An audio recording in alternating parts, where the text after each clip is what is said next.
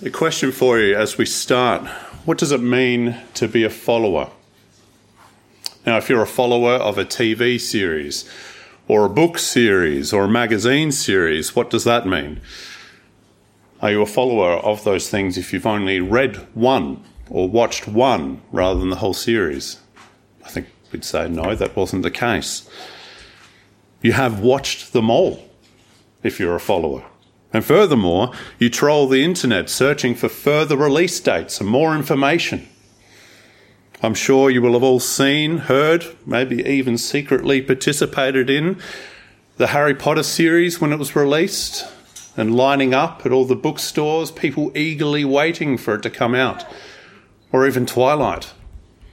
Maybe you were part of the uh, street fights over uh, people arguing whether they were on Team Edward or team whoever that other guy was, Harold. what about if you're a follower of sports, follower of a particular team? What does that mean? Are you a follower if you don't know how the game works, if you don't understand the rules, like offside for soccer? A total mystery. Are you a follower if you only watch now and then? No.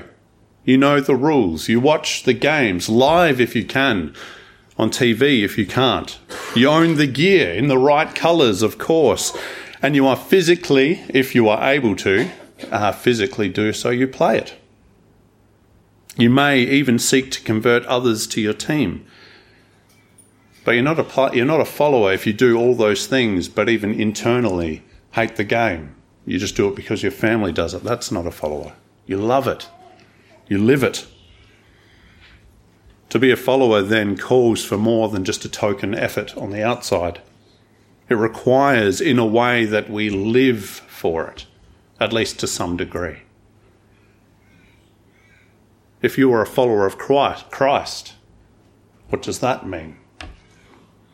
We have been reminded over the last few weeks something of what it means to be a disciple of Christ something of what life looks like to be a man or a woman that says, This is my Lord. We've heard, Judge not, lest you be judged. The life of a disciple of Jesus is not one whereby we become lords or kings over other people, is it? They're judges, where we get to make up the rules and reside over them able to condemn people according to our own standards. Instead, his disciples are people that continue to sit under God's law along with everybody else as our authority in a position of humility.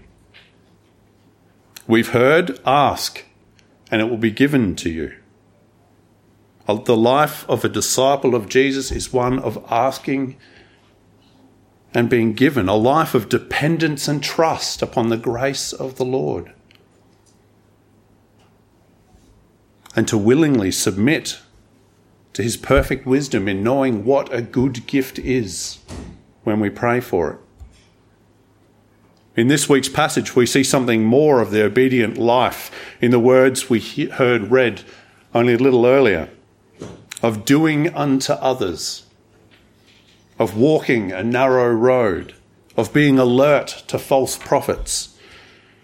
These things bring more understanding of what it means to live for God, not merely as Sunday believers.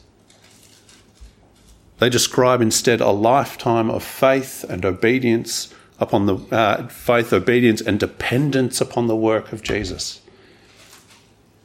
And I pray that we'll see something of the importance of that this morning. But the risk is always with preaching words like this is that we would see commands separate from the rest of the gospel context. That we would receive these instructions from Jesus and forget the greater message of grace that we live in. This is the life that we have in Jesus. I think we only sang of it in the first song we, uh, the second song we had this morning, I said, how do we live?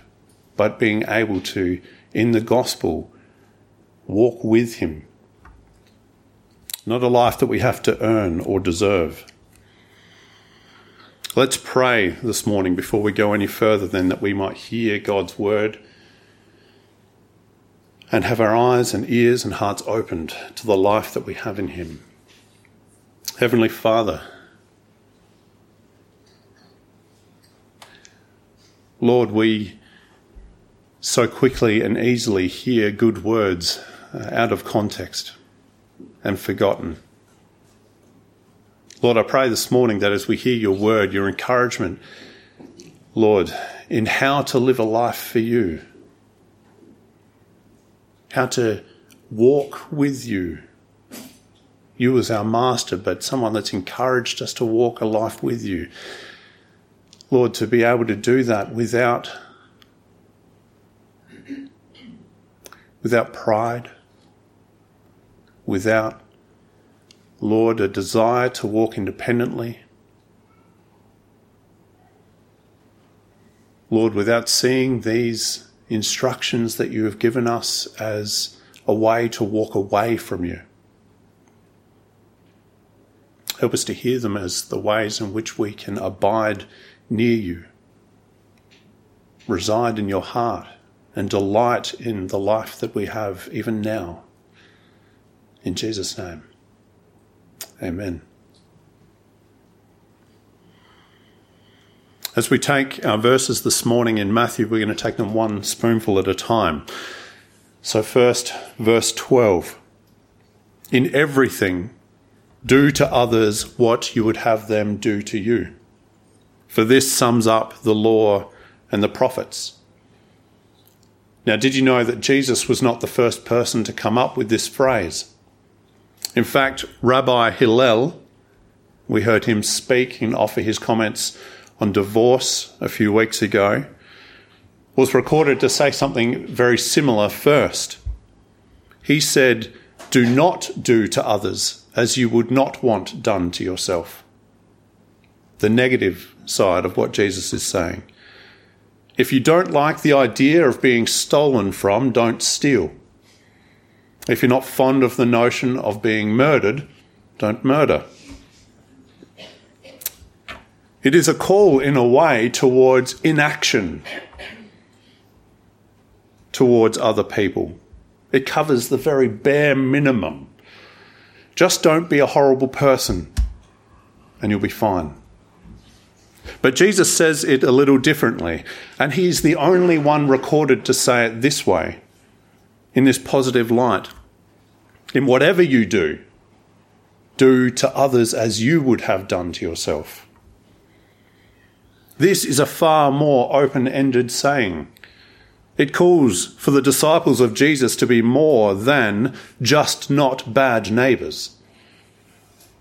It asks of them and us to be the best and the most proactive neighbours that we can, the most loving neighbours that we can, and actively look for opportunities to give and to serve and to really love other people. This command draws Christians to others. When we are to do this, when are we to do this though? And how?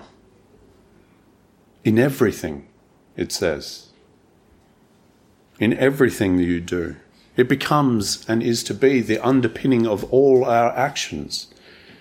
It affects the why of everything and informs the how of everything. Why do I do the things that I do?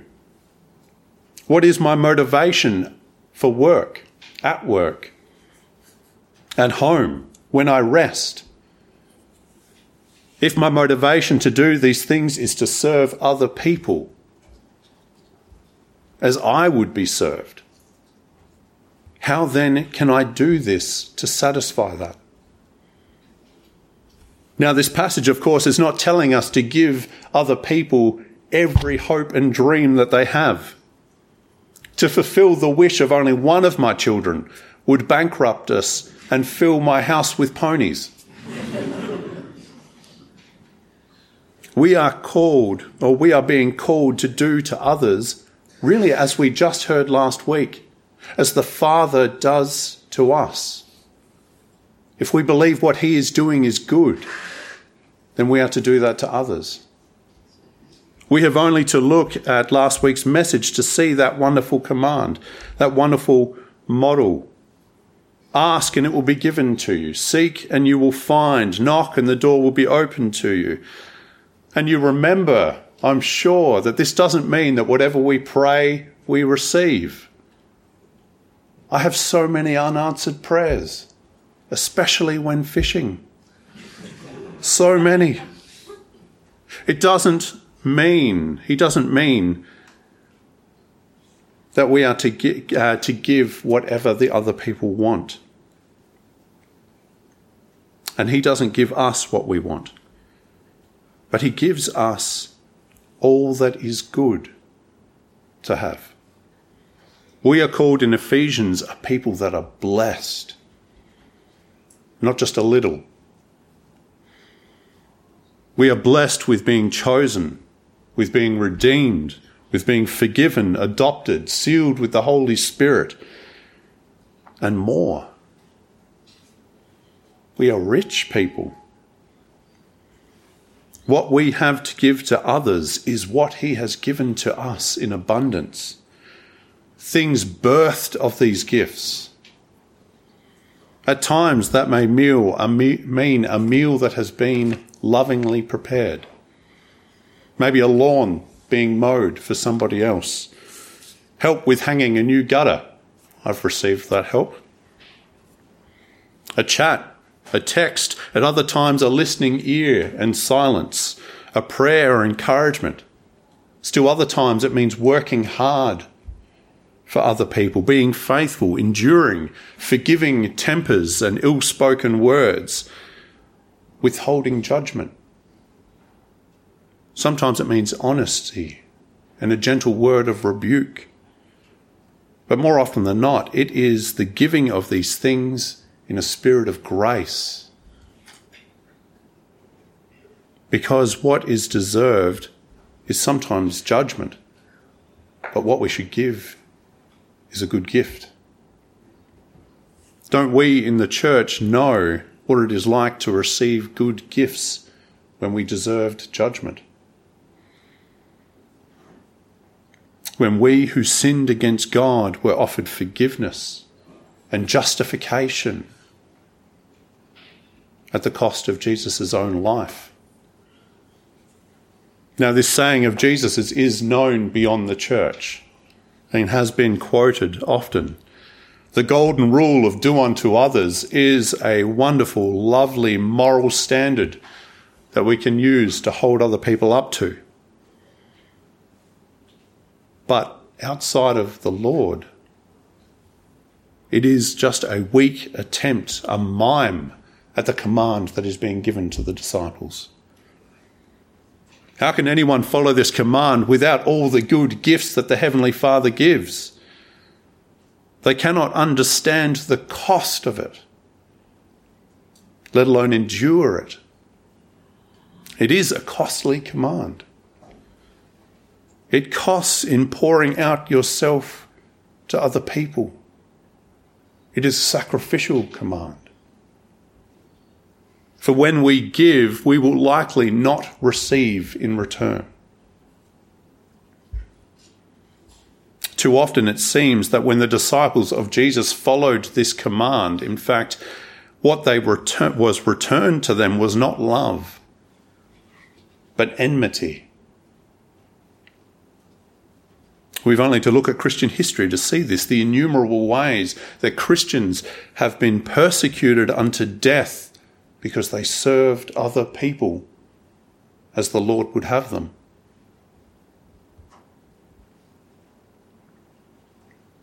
This cost is too much to bear without the Father.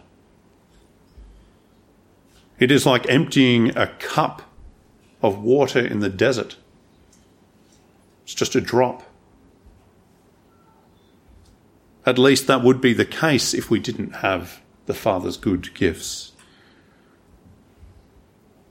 For with Him, it's the difference between emptying a cup as opposed to emptying a hose with the tap turned on. We give out of the flowing abundance of God's good gifts for us. And it's a reflection of how God has dealt with us. How he gives good gifts even while we are enemies. Now, Jesus says that this command to give and to do unto others is the sum of the law and the prophets. Now, later in Matthew chapter 22, the Pharisees come to Jesus to test him against the law. And the question they ask him is, What is the greatest of the commandments? And his response is very similar to what we hear this morning. Love the Lord your God with all your heart, with all your soul, and with all your mind. This is the first and greatest commandment. And the second is like it love your neighbor as yourself. All the law and the prophets hang on these two commandments, Jesus says. The law of God is given that we might live in accordance with the heart of God in our new lives. So then, if this is the sum of the law, then loving others, the love of others, is the heart of God. We are to love Him first, for from Him comes every good thing and then love others. Spurgeon wrote, Do not let this golden rule remain merely as a record in this book, but take it out into your daily life. If we did all act to others as we would that others should act to us, how different would the lives of many men become? Ours would be a happy world if the law of Christ were the law of England or the law of all the nations. But as Jesus says in our next passage, to live according to the law, to live according to the Lord's commandment and be obedient to Him, is a very narrow life compared to the rest of the world yet it leads to life rather than destruction. Now, when you hear these verses of a narrow road read, how can you not immediately think of John Bunyan's Pilgrim's Progress? A man called Christian travelling down the road, the difficult road of life to the celestial city. Even after visiting the cross and having the burden of sin fall from his shoulders and roll down the hill into the empty tomb, he still has a road to walk to get to life. And it was by no means an easy walk. There were many temptations and many trials that beset him, seeking to throw him from his destination. And one such trial was the hill of difficulty, of which I'll read just a small portion. Setting the scene, Christian arrives at the base of the hill with two other men that he has met earlier. Their names are formality and hypocrisy.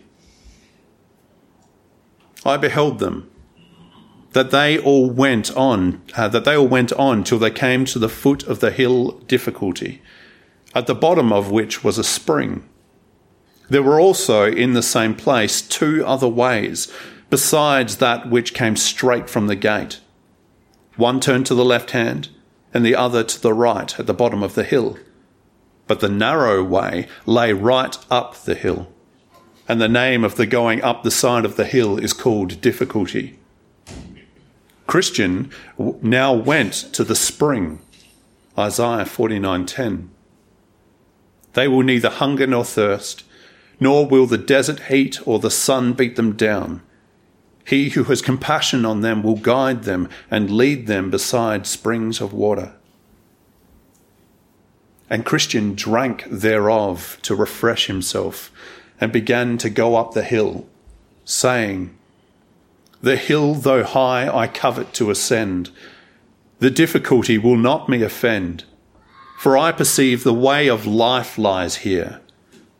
Come, pluck up heart, let's neither faint nor fear.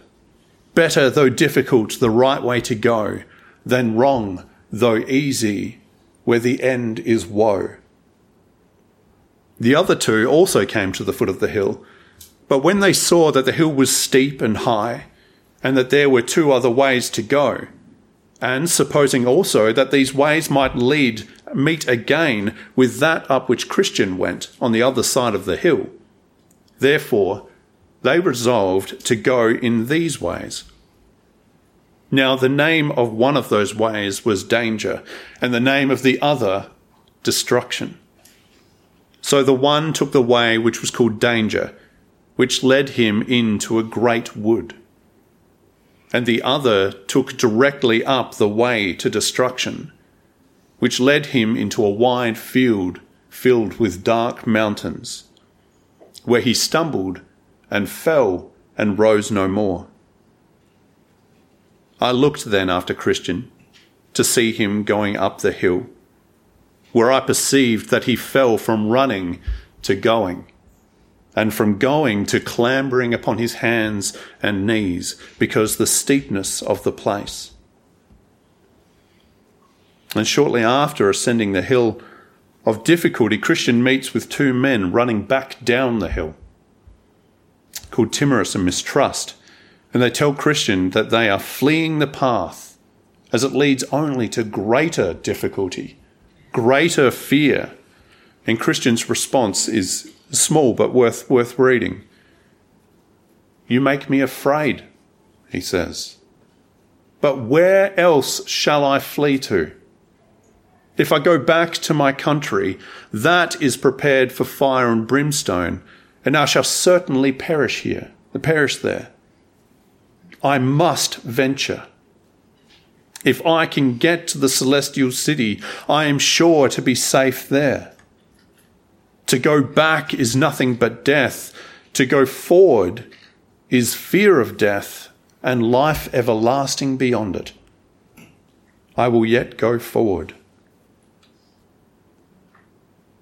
Living for God is not a choose your own adventure novel. I stole that one from Ray. It is a singular and narrow road. And it doesn't change its width the whole time we're on it. We've just heard the sum of the law love God and love others. Now, quite a few years ago, Grant Thorpe asked me, What are you going to do with your life? And in my mid 20s, I answered, as we all do, I don't know. And his response was this You've already been told. 90% of it love God, love others. One day I hope to say something wise that people will quote. he's, he's dead on, isn't he? Love God and love others.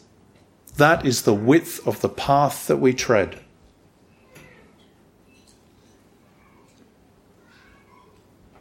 And it is the path that it says leads to life. It leads to life. Sacrificing of yourself and drawing upon the Father leads to life. Later, we will speak on wolves, those that see others as food for themselves. Yet here, we have a Saviour that not only calls for the sacrifice of our bodies for others, but as we remember every time we have communion, gives of his own body to bring people to life. Anything else leads to destruction, it says. We saw that in the destination of Christians' friends. Every other path but this difficult one leads to destruction. Only in living for God by his narrow way is there life. This road cannot be walked by doing what is right according to our own judgment. It is a life by which we submit our understanding and obedience to the judgment of God, submitting to what He says is a good life. What is good and leads to life, and what he says is bad and will lead to destruction. But narrow is also not the only description given to this path. It's also described as difficult. And John Bunyan knew this well as he wrote Pilgrim's Progress, for he himself was in prison while he wrote it, because he walked the narrow road and would not step off of it. He held church services out of the control of what was at the time a corrupt church in England. He wouldn't compromise on gospel living, of doing for others what he wished would be done for himself. This is a man that knew the difficulty of walking the narrow path and of living for God. Yet, despite his suffering, he found great hope even while in prison, because the road leads to life. Joy he had, even in the difficulty of it so much so that he writes a book while incarcerated to encourage others to follow that exact same road. We too should remember who it is that's speaking this passage Jesus. He knows this path better than any. And though at this time of Matthew's Gospel he not yet gone to the cross, he knows what lies before him. And he's in fact the first person to walk this road to its end. And he speaks, I believe, from the very real human experience of the difficulty of walking this narrow road, the suffering that can be endured from numerous fronts. Suffering from persecution at the hands of those who walk the road of destruction possibly even as Bunyan experienced from people within the church. People that call them call other believers narrow-minded, judgmental, because they will not abide with them in their sin, share in it with them. They will not compromise on gospel living. Suffering also from sin, the sin of our own flesh, as we seek to be obedient in whatever we do. We're called to offer up our own bodies as a living sacrifice in obedience and love for God rather than pursuing our own natural desires. More than anything, there is suffering because faith in God and His ways is a life that is difficult. Faith is a fight, Paul says. From 2 Timothy 4 I've fought the good fight.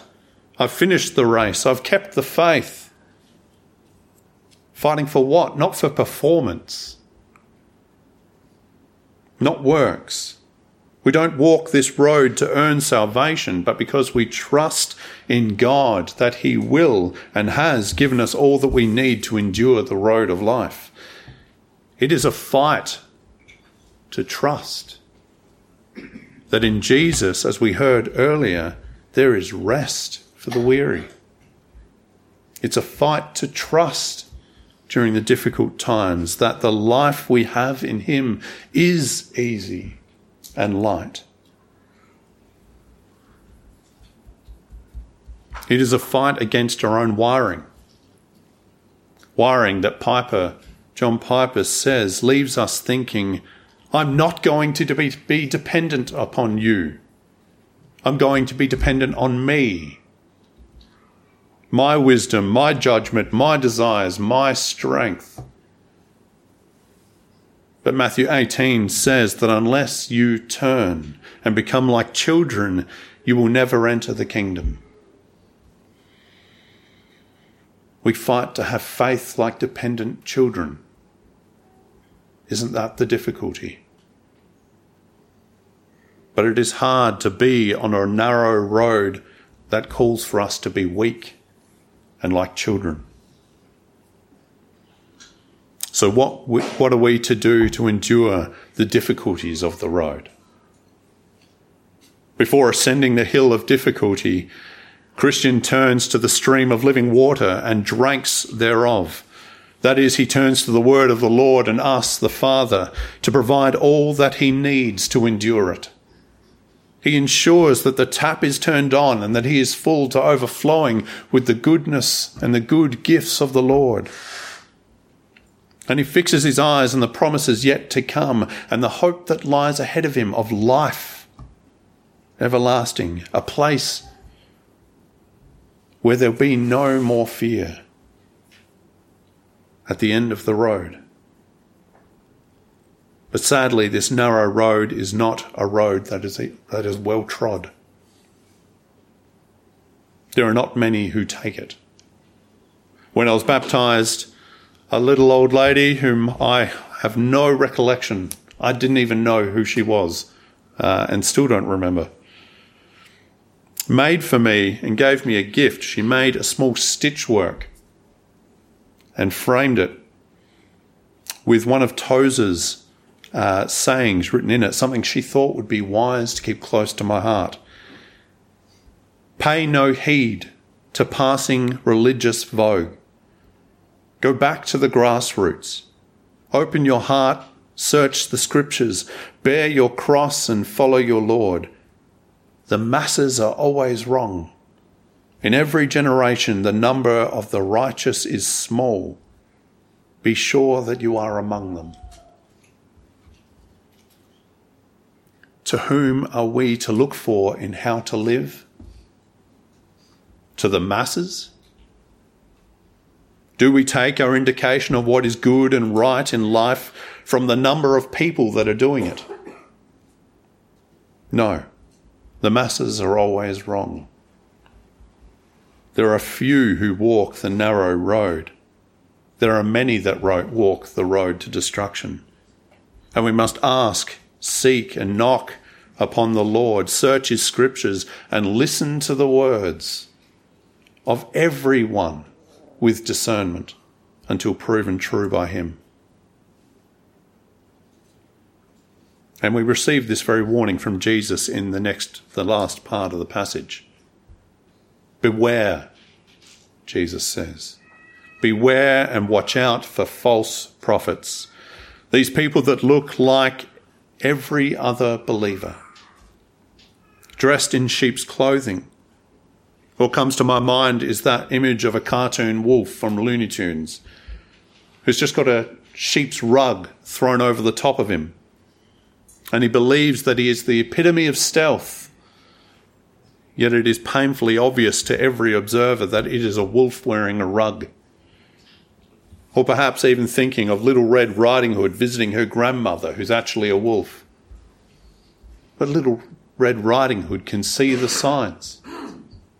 What big eyes you have, grandmother. What big ears, what big teeth.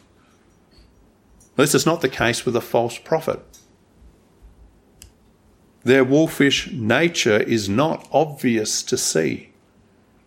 And we would be mistaken to believe that people uh, false prophets are easy to see at a quick glance. You've only to visit Mobilong prison and worship with brothers there to realize you shouldn't judge a book by its cover. The false prophets sing our songs, they attend our services, they serve in ministry, and speak as those that have authority to lead us to, on to God. Next week's passage will talk about these people as people that perform miracles, that expel demons, that prophesy, and yet the Lord doesn't know them. Yet they walk the path of destruction. And I suspect a path, a portion of the path that is closest to our narrow path so close it is hard to tell them apart at times, but their words encourage us to relax the narrow way. That living for God doesn't require such attentiveness, awareness, or a hot pursuit of holy living. That the road to life is broader than you think. You don't need to self sacrifice. Think about yourself for a little bit. They encourage us to be simple and lazy and presumptive. To not be disciplined or alert, aware that the devil prowls around like a roaring lion looking for someone to devour, and they would encourage you to sleep in his presence. And all the while, encourage us also to walk towards his den. Be aware. Watch out, Jesus says. 1 Peter says that we are to discipline ourselves, to keep alert. Do not be passive in our discernment of what we are hearing, but be active and have watchful minds. Discerning of our leaders if they are producing good fruit or bad fruit. What is the effect of their ministry, their words upon those that hear it? Does it promote good spirituality, prayerfulness, and holiness in the people of God? Does it encourage them along the narrow path or seek to lure them from it? Now, a few weeks ago, we heard a strong word from Jesus do not judge. But here we're being called by him to discern. Now, I must apologize. Last week, a brother spoke to me gently about a mistake I made in that sermon, Judge Not. I emphasized too much how we are to judge well or discern well, as we hear in this message, but not enough on the do not judge with our own hypocritical standards. And it's important to hear the negative emphasis because here, when Jesus is encouraging us to discern according to his standards, there must be a tension held between the two attention that should slow us down in jumping the gun, in deeming someone to be a thorn bush or a thistle bush with no good fruit. Discernment that is careful and a slow examining of the word and what is being observed and done, first by examining ourselves in humility before looking at others not a quick decision based on personal preference, but an awareness and alertness that there is false teaching. And once done, there's no indication, aside from removing them the, from the church, that we are to condemn them. It's not our role.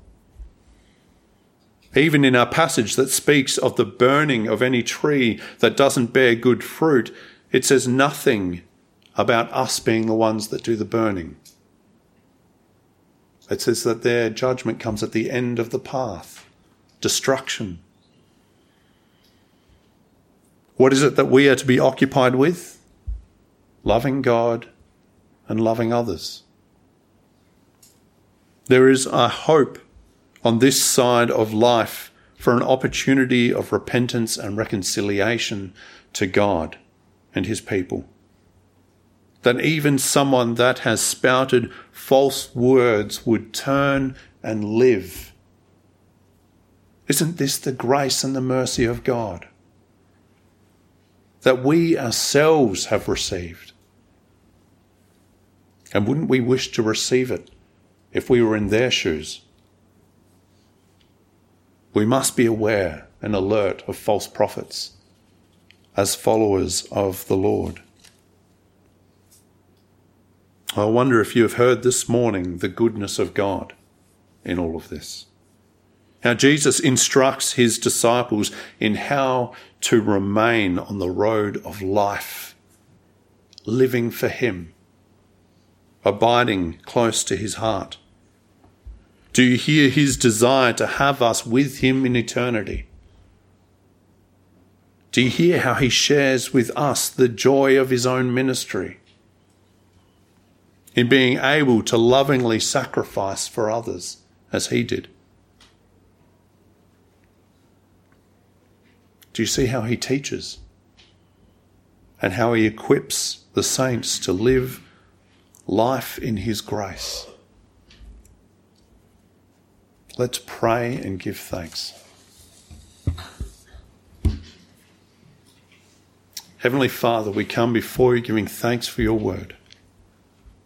And to pray, as we heard Spurgeon say earlier, Lord, that these would not remain words on a page, but Father, that we would take up not a command, Lord, not a law that brings destruction, but take up the life that we have in you. To know that it gives life, even in the doing of it. Lord, that when we are feeling the difficulty of a life of faith, when we are feeling empty, having poured ourselves out, to ask and to seek and to knock. Lord, to know that you are the one that fills us up, that you are the one that gives all good gifts for us to simply pass on to others. And Lord, we, we should be aware, and I pray that we have an awareness of false prophets and Lord, I'm also mindful that we hear many words, not just from within the church, many words that would have us be more concerned with ourselves than with other people. Lord, from within our culture, we pray, I pray, Father, that we would be a people of your word. Ruled, our entire lives ruled by what you have said is the way to life and to place our hope and our joy, Lord, totally in your basket, to live for you, to follow you and you alone. Where we stray, Father, I pray that you would guide us back onto the path. And forgive us, Lord for wanting to be independent of you even for a moment, for being listening to false words even for a moment. We give thanks for your grace and pray that we continue to rejoice in all that you have done. In Jesus' name we pray. Amen.